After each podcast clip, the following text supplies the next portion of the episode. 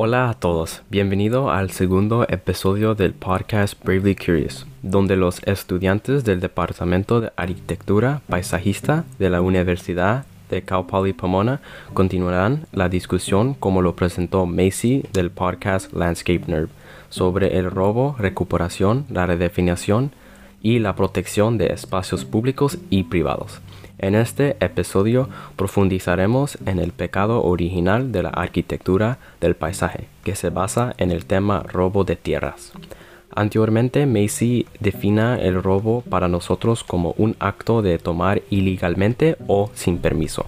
También habló sobre la necesidad de que hablemos, confrontemos y revelemos la verdad detrás de las fallas y injusticias del pasado de nuestra nación que ya no podemos escondernos detrás de temas tan sensibles y controversial y no podemos preocuparnos por el medio al enfrentamiento y la apropiación de nuestras faltas. Estamos aquí simplemente para presentar estos problemas, ponerlos sobre la mesa y decir esto es lo que estamos tratando. Así es como esto sigue siendo un problema hoy y esto es lo que podemos hacer como arquitectos paisajistas para reconocer y resolver estos asuntos. A través de nuestra investigación hemos evaluado los temas principales y hemos considerado algunos necesarios para la discusión. Hemos reconocido cómo estos problemas han tenido efectos duraderos y rotundos en la sociedad y el retorno construido. Juntos reflexionaremos sobre los impactos que estos problemas han causado y buscaremos formas de abordar estos problemas y ofrecer soluciones. Para este episodio hemos dividido el tema de robo en tres temas distintos. Robo original, robo enmascarado y el robo contemporáneo. El primer tema robo original se basará en el asentamiento original de la América del Norte y los impactos de la doctrina del descubrimiento. El segundo tema, robo enmascarado, se basa en cuestiones relativas al dominio inminente dentro del barranco de Chávez. En nuestro tercer tema, robo contemporáneo, discutiremos temas más modernos de gentrificación basados en los impactos de Highline en la ciudad de Nueva York. Finalmente, relataremos cómo cada método de robo ha influido en el desarrollo de lo que hemos definido como pecado original de la arquitectura del paisaje. Para empezar el acuerdo original, la doctrina del descubrimiento, debemos mirar hacia atrás a la historia de la colonización de nuestra nación durante el asentamiento original de la América del Norte. Antes de la fundación de la América del Norte, los monarcas europeos dispusieron una premisa legal que justificó la toma de territorios extranjeros. En 1493, el Papa Alejandro IV emitió la bula papal Intercaetera, que fue un decreto fundicional para la doctrina del descubrimiento. Esto permitió la justificación política, legal y espiritual de la colonización y toma de tierras habitadas por los que no eran cristianos. La doctrina del descubrimiento no es simplemente un artefacto de la historia colonial, es la fuerza legal que define los límites de todos los reclamos de tierras hasta el día de hoy y más fundamentalmente la necesidad de reclamos de tierras en absoluto. Esta doctrina convertirá a todos los que no eran cristianos a no ser considerados como seres humanos. Por lo tanto, todos los que no eran cristianos carecían de derechos humanos básicos y eran vistos como salvajes con aspecto de animal. Por lo tanto, los que no eran cristianos no merecían derechos de propiedad de forma innata, ya que no utilizaban su tierra correctamente según los ojos de la iglesia. Esto es importante porque significaba que todos los que no eran cristianos que ocupaban un territorio extranjero no reclamado carecían de reclamo legal o espiritual sobre la tierra que ocupaban, y los colonizadores cristianos podrían apoderarse de la tierra. Esto es todo lo contrario a lo que me habían enseñado cuando era niño. Prácticamente todos los sistemas de educación pública en los Estados Unidos enseñan las relaciones pacíficas entre colonizadores y pueblos indígenas. Sin embargo, esto es contrario a la verdad, ya que sabemos que los colonizadores buscaron tierras para reclamar las suyas con aparente desprecio por la vida de que ocupaba estas tierras. Esto resultó en genocidio, abuso de poder y manipulación de poblaciones en las comunidades más vulnerables. Dicha doctrina no se limitó solo a los Estados Unidos, también se utilizó como incentivo para difundir la religión cristiana en todo el mundo, mientras que al mismo tiempo se apoderaba de territorio extranjero por la fuerza, lo que resultó en enfrentamientos brutales y explotación de poblaciones masivas en todo el mundo. Con la doctrina de descubrimiento vemos una premisa legal y espiritual unilateral para las personas dentro de un grupo demográfico exclusivo que son los cristianos europeos, para robar físicamente tierras que ya estaban ocupadas. Esta doctrina llegó incluso a incorporarse a la ley federal de los Estados Unidos. En 1823, a través del caso del Corte Suprema Johnson contra Emmentosh, que luego se utilizó para despojar aún más a los pueblos nativos de su tierra. Hasta 1870, más de 300 tratados se acordaron repetidamente entre los colonos y los nativos para establecer reservas y asignar territorios para los nativos que viven en América. En la actualidad, estos tratados se han incumplido sistemáticamente con intervenciones como la introducción de Keystone XL y Dakota Access Pipelines. Estos proyectos plantean enormes impactos ambientales que amenazan al sustento de las tribus nativas americanas y la limpieza de lo que queda de su tierra. Entonces vemos cómo nuestra nación se fundió con la toma de tierras de los pueblos indígenas, y por lo tanto como país somos responsables del robo de sus tierras, dado que la definición de robo es tomar ilegalmente o sin permiso, podemos analizar cómo la habitación del robo a través de la religión se abrió camino en la ley y la legislación para que la confiscación de tierras por parte de Estados Unidos en América del Norte estuviera legalmente justificada. A medida que la ley permitió el robo, las acciones del gobierno de los Estados Unidos normalización el robo legal de tierras que a la vez se convirtió en un acto menos descarado de robo como una forma de robo enmascarado. Al mantener el robo de tierras como legislación a lo largo del tiempo se podrían desarrollar más agendas ocultas como el dominio inminente. El hurto es una acción que siempre está cambiando, y a llevar estas acciones con el paso del tiempo una y otra vez de la misma forma al paso del tiempo se convierte en un problema muy obvio para la sociedad que termina preocupándose por la situación. Una vez que se identifica el método de robo es fácil luchar contra él o detenerlo el asentamiento original tuvo que transformarse en una nueva forma para continuar, especialmente porque cada vez había menos tierra para tomar o reclamar. Esto dio origen a una forma de robo que hemos definido como robo enmascarado. Una forma de enmascarar el robo es dentro de la política. Políticas que permitan la incautación de propiedad pública y privada para el bien común. La más conocida de estas políticas es dominio inminente. Ahora, si esta política es beneficiosa para la gente todavía está en el aire para muchos, pero ¿qué es el dominio inminente? El dominio inminente se refiere al poder del gobierno de los Estados Unidos de tomar propiedad privada y volver a desarrollarla para obras públicas. Esto brinda a las ciudades pobres donde la oportunidad de crecer y mantenerse al día con las ciudades más grandes al proporcionar parques y escuelas a la comunidad o establecer edificios gubernamentales como oficinas para funcionarios y oficinas de correos. Incluso se utiliza para adquirir espacio para la construcción de establecimientos que ayudarán a estimular la economía de una comunidad como centros comerciales y salones de eventos Otro uso menos conocido del dominio inminente es la seguridad pública, que otorga al gobierno la capacidad de adquirir propiedad privada en caso de un evento repentino de contaminación. Un ejemplo de esto son las casas o propiedades que han sido contaminadas por fugas de oleoductos como el río Kalamazoo en 2010, en el que se descargaron 843 millones de galones de petróleo, provocando el abandono de 154 propiedades de la ribera del río.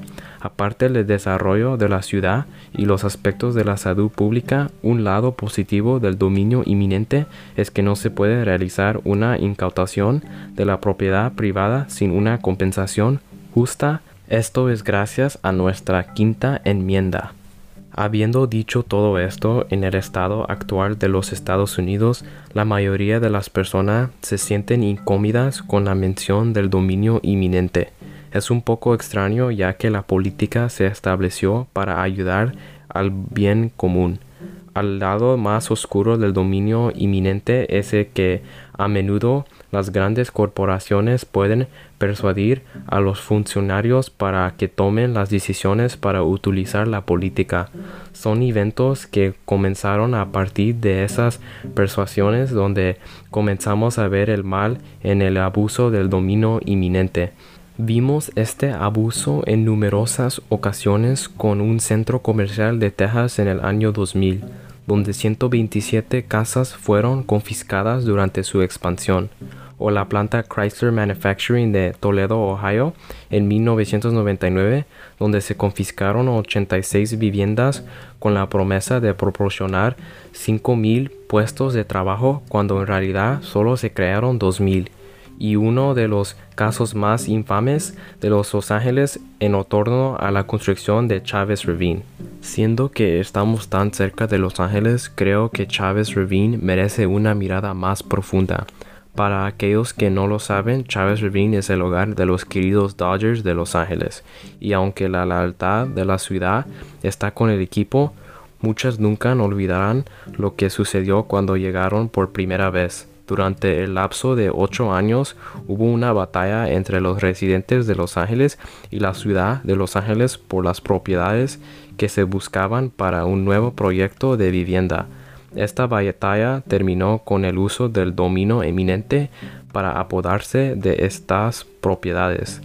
Esta historia tomó un héroe misterioso cuando luego de la batalla legal, pero antes de los desalojos, el proyecto habitacional se disolvió y el terreno fue cedido a los Dodgers de Los Ángeles.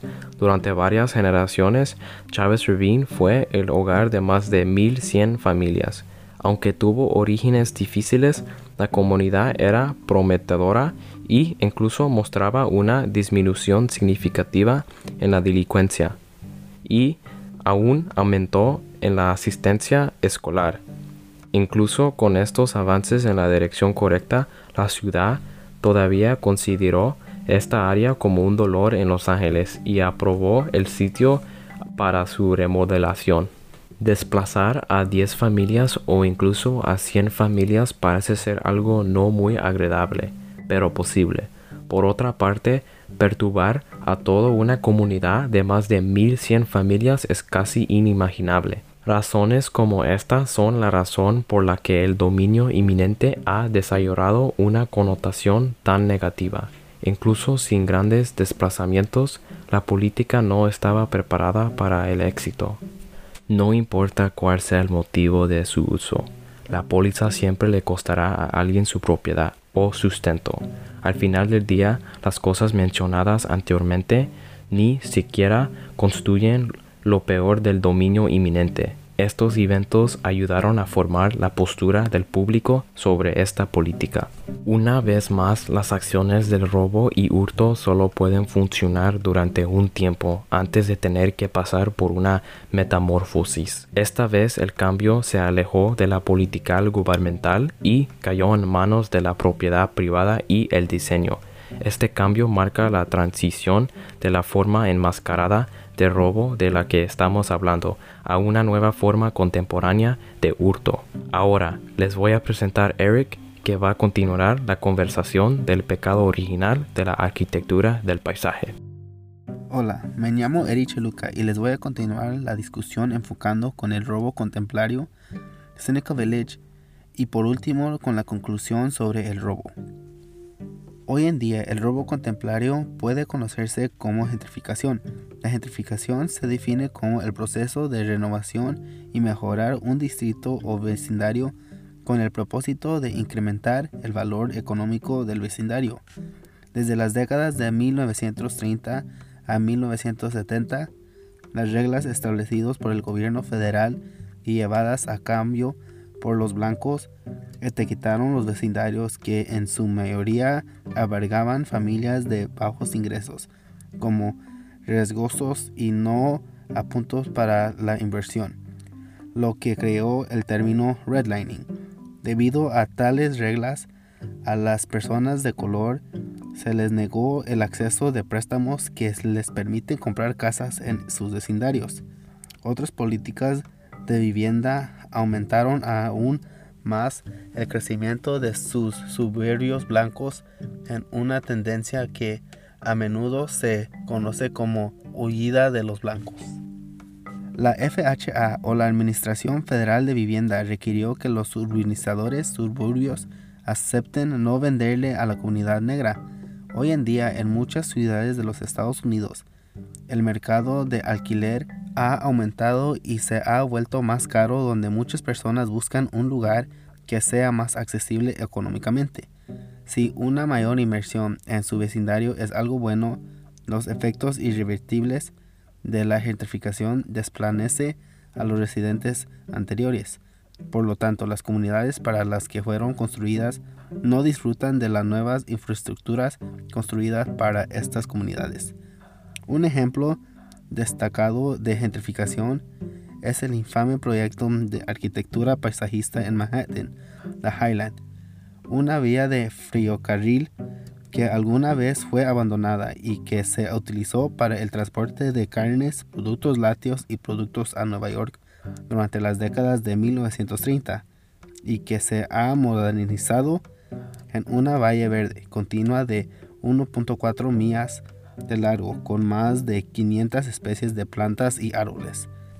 Highland se ha convertido en una parte próspera de la ciudad de Nueva York, pero lo que no es evidente son los impactos de su renovación y sus relaciones con el aumento de los valores de las propiedades que le rodean el proyecto. Roberto Hammond, quien ahora es el director ejecutivo de Friends of the Highland, la organización sin fin de lucro que financia, mantiene, programa y construye el espacio, dijo, en lugar de preguntar cómo debería ser el diseño, desearía haber preguntado, ¿qué podremos hacer por ti? ¿Por qué la gente tiene problemas más grandes que el diseño? Desde la construcción de este parque, los impactos de los costos de vivienda y negocios han aumentado. Investigaciones recientes indican que dentro de los dos millas del Parque Highland, las propiedades más cercanas al parque vieron un aumento dramático en el valor de las viviendas, de casi el 18% al inicio de su apertura y el impacto se desplana a medida que las propiedades se alejan del parque. Después de la apertura han habido un aumento en número de negocios cerca del parque, que en su mayoría incluyen boutiques de moda y restaurantes de servicio completo, lo que resultó en un aumento de turismo en la comunidad. El aumento del valor de las propiedades expulsó a muchas pequeñas empresas y fue reemplazado por las nuevas tiendas modernistas de lujo. La ciudad completó recientemente su propio estudio, que indicó cómo The Highland había creado 950 millones de dólares en valor de bienes raíces. Después de la apertura de la segunda sección, el Departamento de Planificación Urbana de la ciudad de Nueva York informó de 29 proyectos que han sido construidos o están en construcción en el vecindario que rodea The Highland, que incluye unidades residenciales, espacios para oficinas y espacios para galerías de arte han aumentado el turismo de manera significativa, llenando los numerosos hoteles que han surgido en el lado oeste. Debido de los impactos económicos que ha creado el Highland, el término el efecto Highland ha inspirado a otras ciudades a investigar las posibilidades del desarrollo de proyectos similares dentro de sus ciudades también. Sin embargo, ciudades como Atlanta han reconocido los efectos negativos de la gentrificación y el desplazamiento de proyectos, como el Highland, y tiene como objetivo mitigar estos efectos con sus propios proyectos. En Atlanta, un nuevo proyecto llamado The Atlanta Beltline conecta más de 40 vecindarios, múltiples parques públicos y estaciones de transporte público en una red de senderos planificada de 33 millas en total de la ciudad. Beltline es un circuito alrededor de la ciudad, con un sendero recto que conecta con el vecindario y parques. Beltline promete fomentar el desarrollo electivo que incluye una estrategia de vivienda sólida y asequible para prevenir el desplazamiento. Atlanta Beltline Corporation es una asociación pública privada lanzada en 2005 que prometió a un nuevo distrito de asignación de impuestos Beltline de Atlanta financiar todos los parques como las viviendas asequibles. Cuando es establecido Beltline, no habrá requisitos de vivienda asequibles, pero debido a la Liga de la Justicia de la Vivienda, los funcionarios de gobierno aprobaron lo que requería la construcción de 5.600 unidades de vivienda asequibles. Desde entonces, la vivienda se ha duplicado desde el 2000 al 2018 y a menos de un kilómetro del desarrollo del Beltline, los precios de la vivienda aumentaron casi un 80%. Programas como The West Side Future Fund crearon un fondo de impuestos anti-desplazamiento que ayuda a pagar los aumentos de impuestos a la propiedad de los propietarios de viviendas que califiquen en las comunidades que se vean afectadas por Atlanta Beltline. El propósito física 2020 del Atlanta Beltline incluye casi 12 mil millones de dólares específicamente para el desarrollo de viviendas asequibles. Las comunidades que rodean el Beltline valoran los espacios verdes y las otras comunidades que ofrece el Beltline, pero también quieren negocios familiares, tiendas y restaurantes asequibles, supermercados, empleos, transporte público y viviendas asequibles. Estos dos proyectos paralelos han dado nueva vida a áreas de la ciudad que no son necesarias para el crecimiento económico sin embargo, Beltline se diferencia del proyecto Highland en que tiene como objetivo incorporar a la comunidad existente en lugar de alejarla. Hemos visto cómo el hurto ha jugado un papel fundamental en la función de nuestro país. De una forma u otra, nuestras acciones han sido justificadas y muchas han sido sin cuestionar. Es importante darse cuenta de que aunque estas acciones han ayudado a formar el lugar que llamamos hogar, estas acciones no pueden ser ignoradas. Como una base ahora establecida para varios métodos del robo dentro del paisaje, podemos comprender completamente del pecado original de la arquitectura de paisaje. Desde la introducción de una legislación en los Estados Unidos que justificó el robo de tierras durante el asentamiento original de América, hasta la práctica del dominio eminente y la gentrificación. Podemos ver cómo tal métodos de robo se han combinado para justificar la construcción de Central Park en la clima de las comunidades de Seneca Village y Little Africa. Si bien el edificio de Central Park se marcó para proporcionar un espacio de parque muy necesitado para la salud y el bienestar de los residentes de la ciudad, un respiro de la industrialización y un espacio dramático para todas las clases dentro de Nueva York en este momento. Estas no eran las únicas intenciones dentro del motivo del parque o las implicaciones de lo que el parque proporciona. Aparte de estos beneficios tan necesarios que se anticipó que el parque proporciona, los residentes de Nueva York blancos tenían como objetivo capitalizar el potencial del parque para proporcionar un espacio ornamental exclusivo para el paseo y las ganancias. Tanto en las noches como los domingos después de la iglesia, la alta sociedad de Nueva York participó en una elaborada espectáculo tenteal que implica desfilar lentamente por Broadway o por el parque con sus mejores galas. Estos esfuerzos fueron un movimiento para hacer cumplir las galerías dentro de la ciudad, ya que los paseantes reconocen a alquileros considerados dignos de la alta sociedad, con un asentamiento o la punta de un sombrero, ignorando a alquileros considerados indígenas. Central Park, a los ojos de la sociedad, es clase alta.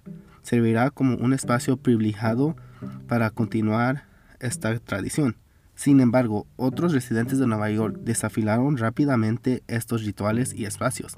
Los alboroteros de clase trabajadora y sus familias provocaron un alboroto cerca del paseo marítimo de la batería.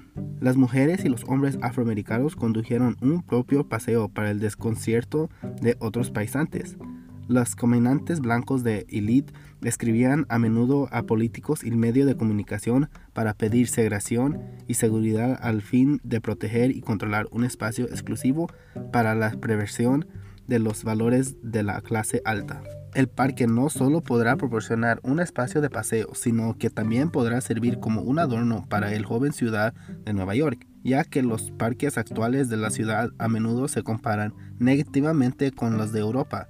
Simitualmente, los desarrollos de bienes raíces y los propietarios de tierras locales como Samuel Ruggles, que trabajó para transformar tierras manigales en vecindarios de Eli, tenía una gran ambición de beneficios de adorno que sería Central Park, mediante el aumento de valor de la propiedad y los ingresos por impuestos a la propiedad de un parque parcialmente privatizado, distribuidos desigualmente dentro de la ciudad. La construcción del parque finalmente logró estos objetivos, ya que cientos de afroamericanos y inmigrantes de clase media y baja fueron desalojados y desplazados, independientemente de sus esfuerzos de oposiciones y represalia, lo que ahora es un parque urbano expansivo, notablemente hermosa, rebosante de vida, disfrutado por miles de personas. Fue una vez una próspera ciudad afroamericana que sirvió como una oasis de acepción de racismo abrumado que domina Manhattan. Antes de la construcción de Central Park entre 1825 y 1857, las comunidades de Seneca Village y Little Africa proporcionaron un refugio de racismo existente en los Estados Unidos y Manhattan para los inmigrantes y los esclavos afroamericanos recientemente emancipados. Seneca Village fue la primera comunidad prominente de propietarios afroamericanos en Manhattan, con una población de aproximadamente 225 personas, dos tercios de las cuales eran los primeros afroamericanos liberados. La aldea solo contiene un por ciento de la población negra de la ciudad, pero la aldea también contenía el 20% de los propietarios negros y el 15% de votantes negros elegibles. Estas estadísticas fueron ignoradas y descartadas por completo, ya que el espacio fue habitada, la comunidad fue elegido como ubicación privilegiada para Central Park. ¿Por qué los medios de comunicación en este momento retrataron a Seneca Village como un páramo lleno de ocupantes ilegales empobrecidos, no propietarios legítimos, creando una nativa de que Central Park será una rehabilitación y una poderosa transformación de la plaga de la belleza. Esta fue una mentira rotunda. Con tal narrativa informando esta importante decisión para la ciudad de Nueva York, el gobierno siguió adelante con la compra de la tierra privada para uso público futuro a través de poder del dominio eminente.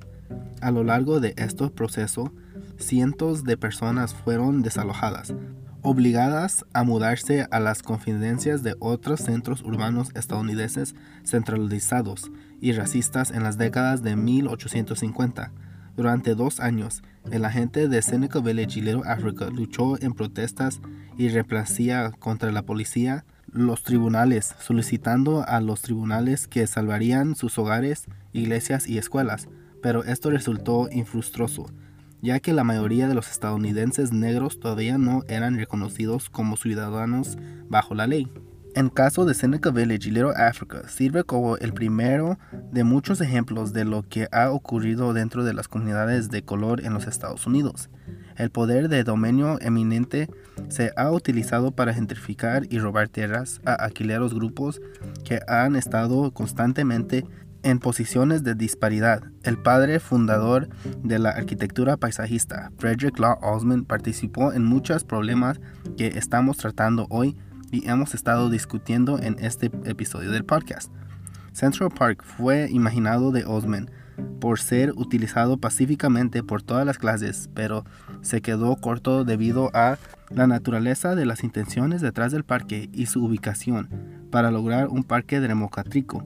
Osmer pensó en incorporar un plan de vigilancia estricta y el cumplirlo de las reglas del parque para restringir a los usuarios anteriores del parque que se consideraban incompatibles con la imagen de los parques dado que el parque ha habido sido anteriormente el hogar de unas variedades de comunidades desalojadas, incluyendo la aldea afroamericana Seneca y una variedad de hurtos y cerdos de propiedades de irlandeses y alemanes.